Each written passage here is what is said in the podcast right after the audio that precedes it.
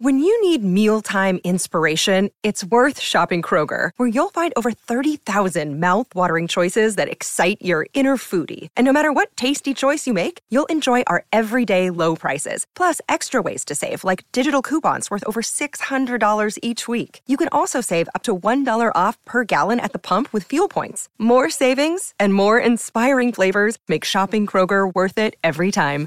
Kroger, fresh for everyone. Fuel restrictions apply.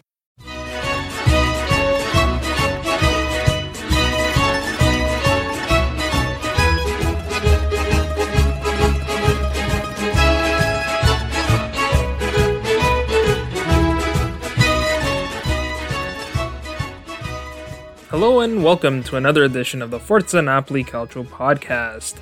This is a podcast all about Napoli, of course, but you don't have to be a Napoli fan to enjoy it. If you're a Serie A fan, if you're a football fan, looking for the inside scoop on all things Napoli, this is the place to be. I'm your host, Joe Fischetti. Thank you, as always, for listening. I have just two parts for you today. In part one, I will preview our match on Saturday against Sassuolo and in part 2, I'll get you caught up on all the latest news around Napoli, which at this time of year is mostly transfer rumors. So let's begin with the match against Sassuolo on Saturday. Sassuolo come into this match sitting 10th in the table. Their form has declined somewhat of late, having lost three of their last four matches. They lost 2 1 to Lazio before beating Atalanta 2 1. Then they lost their last two matches against Cagliari and Juventus, respectively. Nevertheless, it has still been an excellent year for Alessio Dionisi in his first campaign with Sassuolo. He joined Sassuolo after leading Empoli to a Serie B title last season. That earned him the honor of Serie B Coach of the Year. Of course, Dionisi replaced Roberto De Zerbi, who was in charge at Sassuolo for three seasons before he accepted a position with Shakhtar Donetsk. Shakhtar were top of the table in the Ukrainian top flight before the season was cancelled due to the war in Ukraine. The important thing, though, is that De Zerbi and his staff were able to get out of Ukraine safely. But to put Dionisi's performance into perspective, Sassuolo finished 11th in the league in De Zerbi's first campaign in charge, and then they finished in 8th in back to back seasons. So Sassuolo really haven't missed a beat since Dionisi took over, and that's after they loaned Manuel Locatelli to Juventus last summer and Jeremy Boga to Atalanta this winter. Both of those players were loaned with obligations to buy. Now, while De Zerbi and Dionisi have both been excellent, Sassuolo's success is largely due to the work of club CEO Giovanni Carnevali, his sporting director Carlo Rossi, and their scouting team. Carnevali will be the first to tell you that he's been with Sassuolo for nine years, and Sassuolo have been in Serie A for nine seasons but he has every right to brag about that. Sassuolo have done some really smart business in the Mercato. They always seem to sell players at their peak value, guys like Stefano Sensi and Matteo Politano to Inter, and more recently Locatelli to Juve and Boga to Atalanta. They're also good at finding young talent. They bought Locatelli from Milan when he was 20 years old and sold him for a massive profit. As it turns out, they bought Locatelli's replacement even before they bought Locatelli himself. They bought Davide Fratesi from Roma's Primavera team in 2017, loaned him first to Empoli and then to Ascoli, and now he's starting in Locatelli's place. They bought Jeremy Boga from Chelsea for 10 million euros, and even after his value declined, they still sold him to Atalanta for 22 million euros. They pulled the trigger on that deal because they knew they had Hamed Junior Traore ready to take his place. Ciccio Caputo, who scored 32 goals and added 15 assists over two seasons for Sassuolo, was sold to Sampdoria at the age of 34. It wasn't a huge sale, but they knew that they had Gianluca Scamacca coming back from a successful loan spell at Genoa. They also happened to have a talented youngster coming through their system by the name of Giacomo Raspadori. Sassuolo reinforced the midfield by purchasing Maxime Lopez on the cheap from Marseille and now he is a regular starter and he's linked to a number of clubs. That group of youngsters, along with their rock at right wing, Domenico Berardi, will keep Sassuolo's finances sorted for many years to come. The way Sassuolo have scouted, I wouldn't be surprised if, in a few years, players like Jeremy Toljan, Mert Muldur, Martin Erlic, Lukas Haraslin, and Matheus Henrique are all linked to top clubs. With all of this young talent, including a young coach who has maintained the very progressive brand of football that De Zerbi instilled at the club, it's no surprise that Sassuolo are the definition of a bogey club. They can beat any club on their day, but they can also lose to any club on their off day. They have a tendency to play to their opponent's level. If you look at their results over the course of this season, they are all over the map. This season alone, they beat Juve, Milan, Lazio, Inter, Fiorentina, and Atalanta, but they've also dropped points to clubs near the bottom of the table. They drew Genoa in both meetings this season, they drew Salernitana, and they collected only one point over two matches against both Cagliari and Sampdoria. In other words, they've dropped 16 points to the bottom five teams in the table. Now, despite our recent performances, we are obviously not a bottom five team, so maybe those results are less relevant to us. I'm sure many fans of the top teams in the league feel the same way, but Sassuolo always seems to play like 2010 Barcelona against us. The last time we beat Sassuolo was the return leg in the 2019 20 campaign. That was the game where Elseid Hysaj and Allan somehow scored in the same match.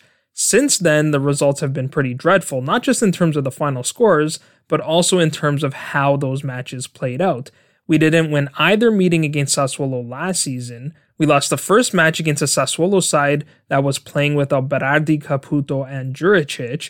The second meeting finished 3 3. Of course, that was the crazy back and forth game where Manolas conceded a penalty in the fifth minute of stoppage time. And then earlier this season, we blew a 2 0 lead to draw 2 2. Again, we conceded a late goal. Gianmarco Ferrari scored a header in the 89th minute in that match. So it's been a rough go against Sassuolo of late. Frankly, it's been a rough go against everyone of late. I don't think anyone needs a reminder of how our recent matches have gone. As a result of our poor form, the club decided to go into Retiro this week, or so we thought. I touched on the Retiro last episode, but we got more detail after I recorded, so let me fill you in on the details. Immediately after the match, the club issued a statement saying that the club decided, starting from Tuesday, that the team will go into a permanent retreat. Now, a lot of people had a good laugh at this notion of a permanent retreat, including myself, retiro permanente. It sounded like the players were never going to see their families again, but I think the idea was that the retreat would be indefinite. Now, the statement said that the club made this decision, which of course implies that the manager was not involved. And we know from the mutiny a few seasons ago what can happen when the club undermines its coach. So a few hours later, the club issued another statement clarifying that the decision to go into Retiro was actually made by Spalletti and was supported by the club. Then the following morning, the club issued another statement saying that instead of a full retreat, they would, quote, integrate the training schedule which apparently meant that De Laurentiis would attend the training sessions and players and staff would get together for two dinners, one on Tuesday and another on Thursday. Now, apparently, that was really because all of the hotels had been booked for the week. So that just sums up how things have been going in Napoli lately. I'll talk more about De Laurentiis' interviews with Kiss Kiss and Sky Sport in part 2, but in the interviews he did clarify that the traditional retreat is an archaic idea, even though we've done it pretty much every season, and that he simply reacted in the heat of the moment. He said it's better to get together for food and good wine. De said there were four tables of players, and he and Spalletti went around speaking to everyone, exchanging ideas. Maybe he's full of it, but I don't get the impression that this retreat was meant to be a punishment. Even if it was, as far as punishments go, fine dining in Napoli really isn't so bad. So with that, let's get to the starting lineups. Dionisi will line up in a 4-2-3-1 with Andrea Consigli in goal. I think we'll see Gianmarco Ferrari and Vlad Chiriches start at center back. Kaan Ayhan features every now and then, but Chiriches is a regular starter, and as I said, Ferrari scored in the first meeting, so I think Ayhan will start on the bench. Giorgio Kyriakopoulos was dismissed after the final whistle in the Juventus match, so we'll probably see Rogerio start at left back. Jeremy Toljan has fractured his collarbone, so Mert Muldur will start at right back. Maxime Lopez and Davide Fratesi will likely start in the double pivot. That is a very attack minded pivot, which is why Sassuolo create a lot of chances but also concede a lot of chances. The front four are pretty much set in stone. In all likelihood, James Junior Traore will start on the left wing, Domenico Berardi will start on the right wing, Giacomo Raspadori will play in the 10, and Gianluca Scamacca will play at striker. For Napoli, I think Luciano Spalletti will line up in a 4 2 3 1 again. After Alex Meret blunder against Empoli, I think we will see David Ospina back in goal. He has recovered from the flu that kept him out last week. Kalidou Koulibaly returns from suspension, so he will start alongside Amir Rrahmani at center back. Mario Rui will start again at left back, and I think we'll see Alessandro Zanoli start again at right back. I know he didn't play well against Empoli, but he was dealing with a bout of stomach flu, so I'm willing to give him a free pass. He certainly wasn't as bad as Kevin Malcuit. Now, there was no mention of Di Lorenzo in this week's training reports, which usually suggests that he completed the full group training. However, I think he will miss one more match before returning to the starting 11. I do think he will be available as a substitute, though. The midfield is the most difficult for me to predict. On one hand, you would expect Spalletti to start Mertens in the 10 again because he was one of the few players who actually played well against Empoli. However, if he plays Mertens there, he will have to use a double pivot, and Anguissa and Fabian were both really poor in the Empoli match. If they were to play like that again against Sassuolo, we are going to concede a lot of goals. Unfortunately, Stanislav Lobotka is still doing custom work on the pitch, so I do not expect him to start. The alternative would be to play a 4 3 3, but if we do that, then we cannot play Mertens in the number 10. I'm going to go out on a limb and say we play a 4 2 3 1 with Diego Demme starting over Fabian Ruiz in that double pivot just to provide a little bit more security in the midfield. I think the front four will remain unchanged. Lorenzo Insigne will start on the left, Chucky Lozano will start on the right, Dries Mertens will play in the 10, and Victor Osimhen will start at striker. In terms of substitutes, Adam Ounas has picked up the flu now. It seems like it's going around in the locker room, so he will likely not be in the squad. Matteo Politano should be in the squad, but I have a theory about him, which I'll get to in part 2. So those are the starting lineups. Next, let's get to our three keys to the match. My first key to the match is we need to play this match like we actually give a damn because, frankly, for the last little while, we haven't played like a team that cares all that much. Now, to be clear, I'm not saying they don't actually care. I know that most players at this level are ultra competitive. If you recall, when we spoke to Gianluca Seggeza on Forza Napoli Worldwide, he talked about playing a friendly game of beach volleyball with a few players, and they were super competitive even for that. So I know that these guys are very, very competitive, but it's not translating on the field at the moment. Michele from Get Napoli Tickets has talked about this on his show in the Shadow of Vesuvio. He noted that we didn't take a single shot on target during the seven minutes of stoppage time in the Roma game after they equalized, and then the same thing happened after Empoli went ahead last match. And for Michele, that's not because the players don't want to win, it's because the players simply have no idea what to do in that situation which is on the coach. Now, that's probably true. It is the coach's job to prepare the players for all situations. Personally, I still think that loss is on the players for conceding the three goals with so little time left, and I find it hard to believe that Spalletti wouldn't have prepared his players to defend the lead. But regardless of who we blame, we did not close those two matches the way you would expect a team fighting for a Scudetto to close those matches we should have thrown caution to the wind and sent everybody forward to score in both of those matches, but we didn't do anything even remotely close to that. I suspect that's why De Laurentiis apologized to Napoli fans in his interview with Kiss Kiss. Whether that apology was entirely genuine, I'm not so sure. We all know De Laurentiis is trying to fill seats at the Maradona. It doesn't appear to be working, though ticket sales for this match have reportedly been quite poor, which is a pretty clear indication that the fans have given up on this season. De Laurentiis wants to see more effort from the players as well. He commented on that, saying, Our players looked tired against Empoli.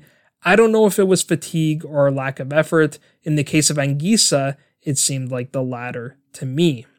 My second key to the match is we need to watch out for Mert runs down the right wing. He loves to join in the attack, which creates a numerical advantage for Sassuolo. It also allows Berardi to drift inwards to the middle, and we know how dangerous Berardi can be with his left foot. Muldur and Berardi basically do the same thing that Mario Rui and Lorenzo Insigne do on our left wing. The only difference is Berardi is having another fantastic season for Sassuolo, while Insigne is having one of his worst seasons. Muldur doesn't score a lot of goals. In fact, he hasn't scored a single goal this season. However, he does have a decent shot on him, and that front four of Raspadori, Traore, Berardi, and Scamacca will be lurking in the area for rebounds. Insigne will be tasked with tracking back to help defend, which means he is going to be doing a lot of running. That means he probably won't contribute a whole lot in the attack, and he probably won't play the full 90 minutes. Fortunately, Elif Elmas completed the full group training on Thursday, so he should be available as a substitute. And that leads me to my third key to the match. With Insigne spending a lot of time in our own end, we'll need Lozano and Osimhen to carry the bulk of the attacking threat. Though he's had a rough season, Lozano has looked pretty good of late. In fact, in both the Roma and the Empoli matches, the quality of our play seemed to decline dramatically after he was removed from the match. Of course, Lozano's most dangerous weapon is his pace. That's even more useful playing alongside Victor. When Lozano's not on the field, no one can keep up with Victor, so when we play the long ball forward, he's often isolated against multiple defenders. My hope, however, is that we don't continuously resort to the long ball as much as we have lately. I talked about this as well last episode, but we seem to have gotten away from what worked well for us in the first half of the season. We've become far too dependent on the long ball, so I'd like to see some patterns of play in the midfield. I'd like to see us score goals by passing the ball around rather than this dump and chase approach, to borrow a term from hockey. I mentioned the space that Sassuolo will leave on the field. If there is ever a match to pass the ball around, this is the one. For my prediction, I'm going to try something different. I predicted wins in each of our last three matches, and we didn't win a single one. So instead, I'm going to predict a 2 2 draw. For Napoli, I'll give the goals to Insigne and Lozano, and for Sassuolo, I'll give the goals to Traore and Scamacca. Perhaps with a low attendance at the Maradona, this match might feel more like an away match than a home match, which could work out better for us.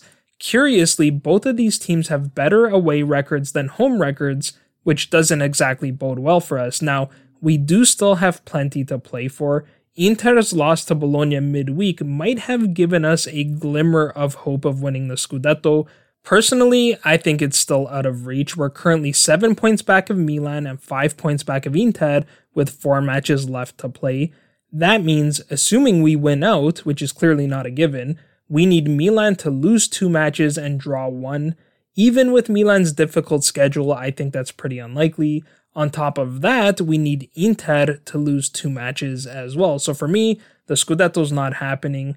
At the same time, though, we haven't yet secured a Champions League position. Fiorentina lost their midweek fixture against Udinese, so now we basically need one win to guarantee ourselves Champions League next season.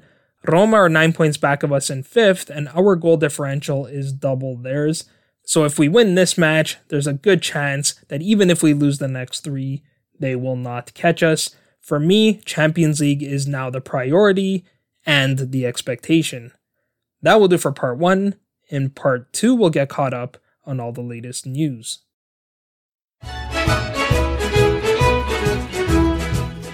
Welcome to part two of the Forza Napoli podcast. Next, let's cover the latest news around Napoli. At this time of the year, almost all of the news around the club are transfer rumors, so that's what I'm going to focus on. As we've previously talked about, there will be a small revolution in the team this summer, so there is no shortage of transfer rumors.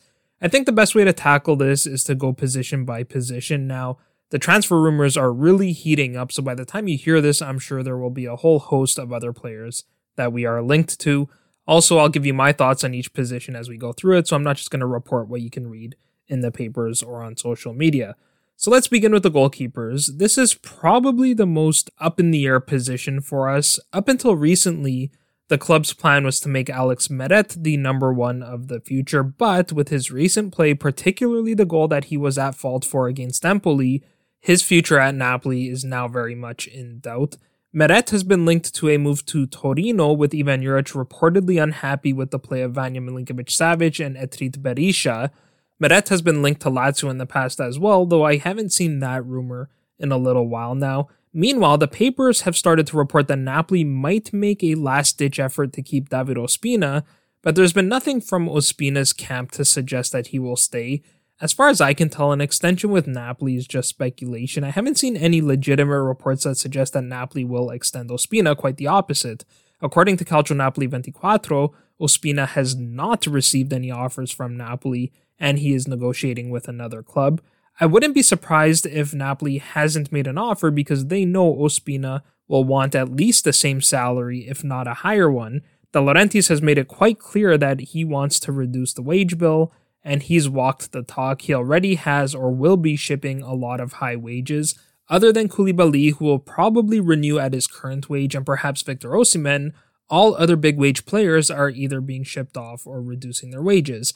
Manolas was sold. De Laurentiis didn't give in to Insigne's wage demands. Mertens will take a pay cut. Ghoulam will not be extended. And all of their replacements will be young players who command lower salaries. In his interview with Kiss Kiss, De Laurentiis said that Milan are doing what they're doing with an annual wage bill of 96 million euros, while we are at 136 million. Ospina currently makes around 2.4 million euros a season, and most likely the club that he is most heavily linked to, being Real Madrid, will pay him more than that even if they sign him to be a backup. So if Ospina leaves and Meret potentially leaves, who will be our starter? Personally, I think the club is going to stick with Meret, which I know a lot of Napoli fans will not be too thrilled about, but hear me out. Meret currently has one year left on his contract. That one season would basically be his audition. If it goes well, perhaps the club extends his contract. Otherwise, his value is probably low and we just let him walk for free. In the meantime, we still need to sign another keeper because Davide Marfella is not good enough to be our backup. He may not even be good enough to be our third keeper. One option is to promote Hubert Idasiak from the Primavera. I'd be fine with Idasiak being the third keeper over Marfella or Contini, but I think it's a bit risky for him to be the backup. Meret suffered a couple of back injuries this season, so I'd feel very nervous about Idasiak playing as the starter if Meret got hurt again. But I do want to see Idasiak in the first team so that he can train with them for a season before he features. That means we'd have to purchase another keeper. One option that we've been linked to is Granada's Luis Maximiano. He certainly fits the model that De Laurentiis wants to use. He's 23 years old and he would only cost about 10 million euros. However, according to calciomercato.com, there would be competition from Lazio and perhaps even Fiorentina given their current goalkeeper situations. If it were up to me, I would just go out and purchase Alessio Cragno, but I suspect there will be too much competition for him and therefore he will be too expensive. So my prediction is we keep Meret, we sign Luis Maximiano or someone like him, young and inexpensive, to be the backup, and we promote Idasiak to be the third keeper. Let's move on to the defenders next. This is probably the position where we have the most certainty. We know Koulibaly, Rrahmani, and Di Lorenzo will still be at the club next season. I suspect Zanoli will remain the backup right back. I think he's played well enough to earn that position on the team. In all likelihood, we would not sign Axel Tuanzebe on a permanent basis, but so far I have not seen too many options for a fourth center back. One option is Hellas Verona center back Nicolo Casale.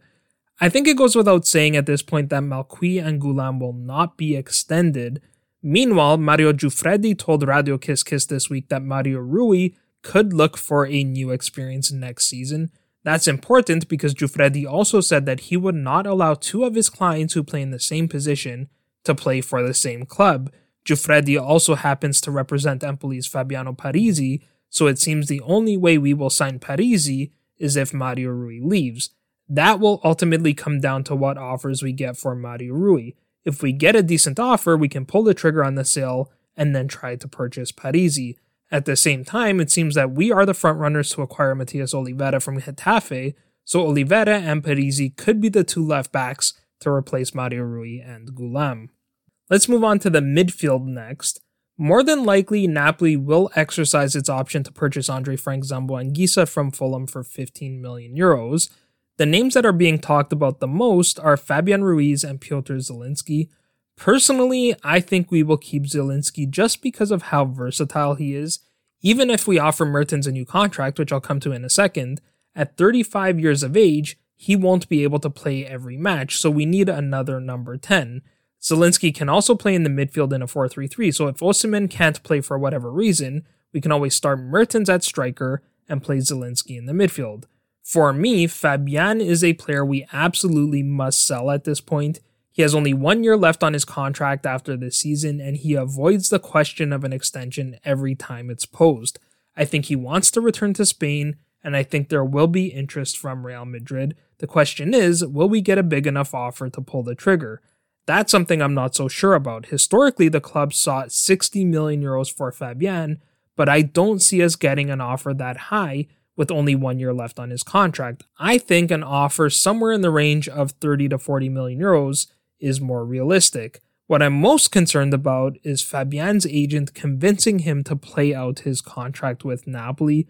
We've been seeing this more and more in the last few years. If you play out your contract and walk away for free, then the funds that would have gone towards a transfer fee could instead go towards the player's salary.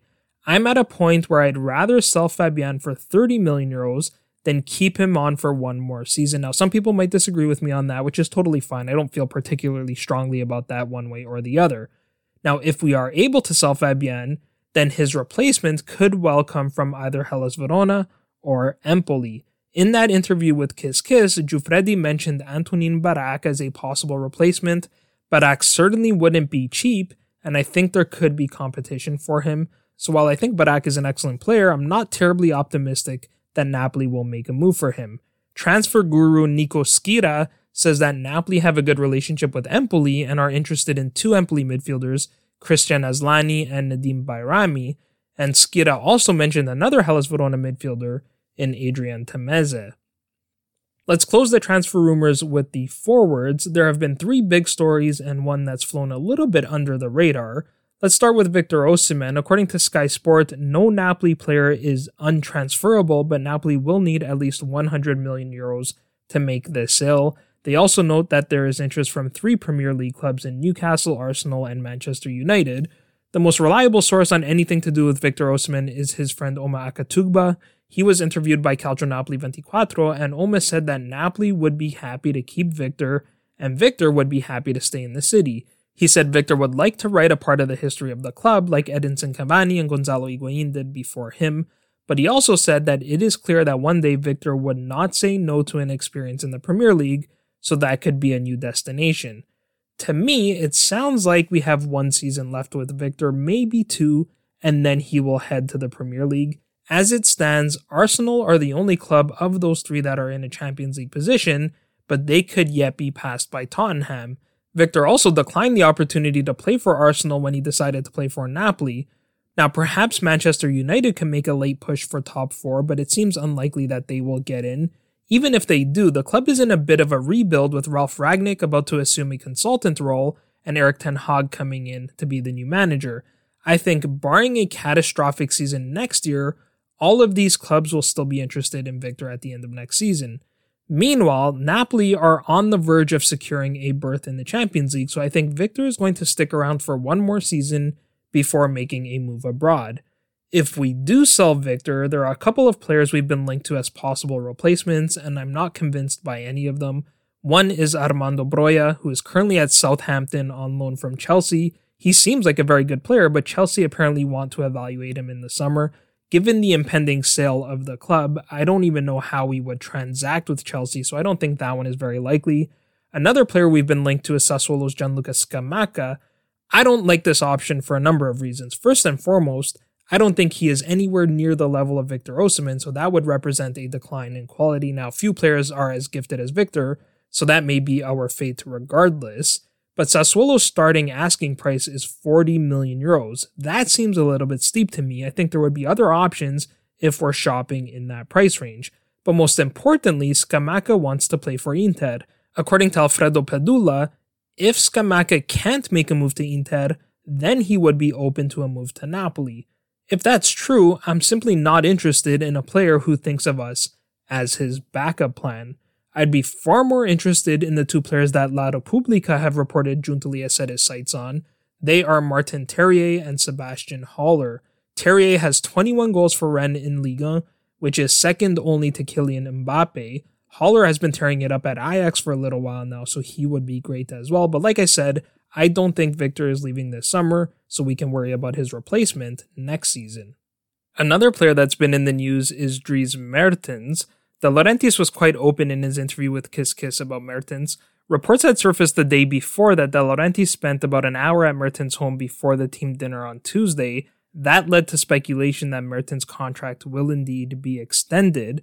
De Laurentiis confirmed that he did go to Ciro's home, but it sounds like it was mostly to visit baby Ciro.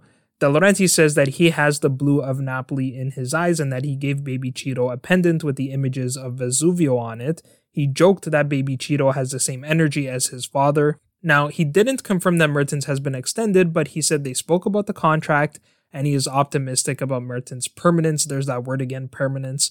He told Mertens to let him know when he wants to discuss the contract, which will likely be after the season ends.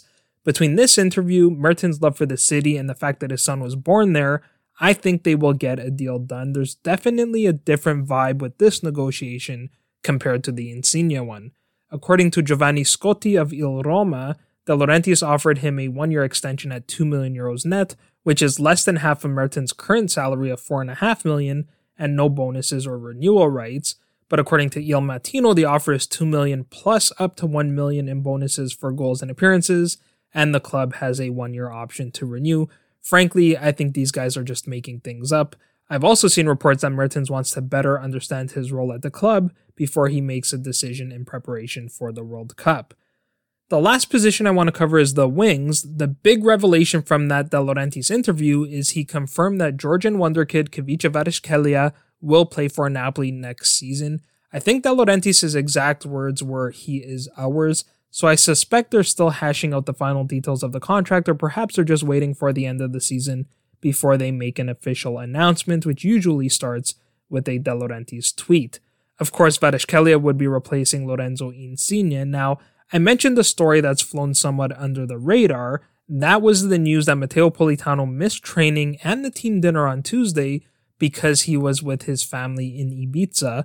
I thought this was a really bizarre story. Apparently, he got permission from the club to miss training and the dinner, but I'm surprised that he would randomly go off on a trip to Spain in the middle of a crisis like this.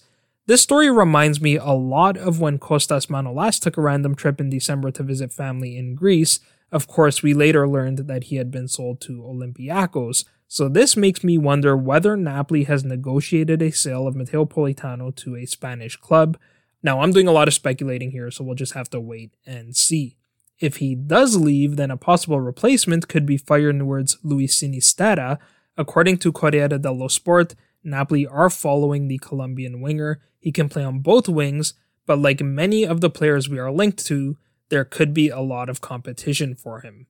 So that is where we'll leave it. I hope you enjoyed the episode. If you did, please share it with a friend and leave us a review on your favorite podcast platform.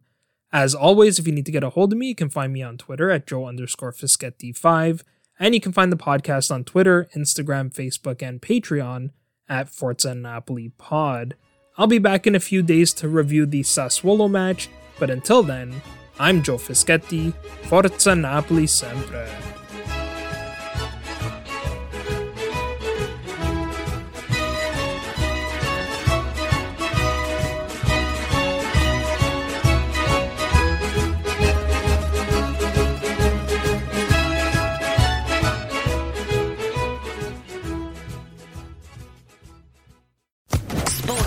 Podcast Network.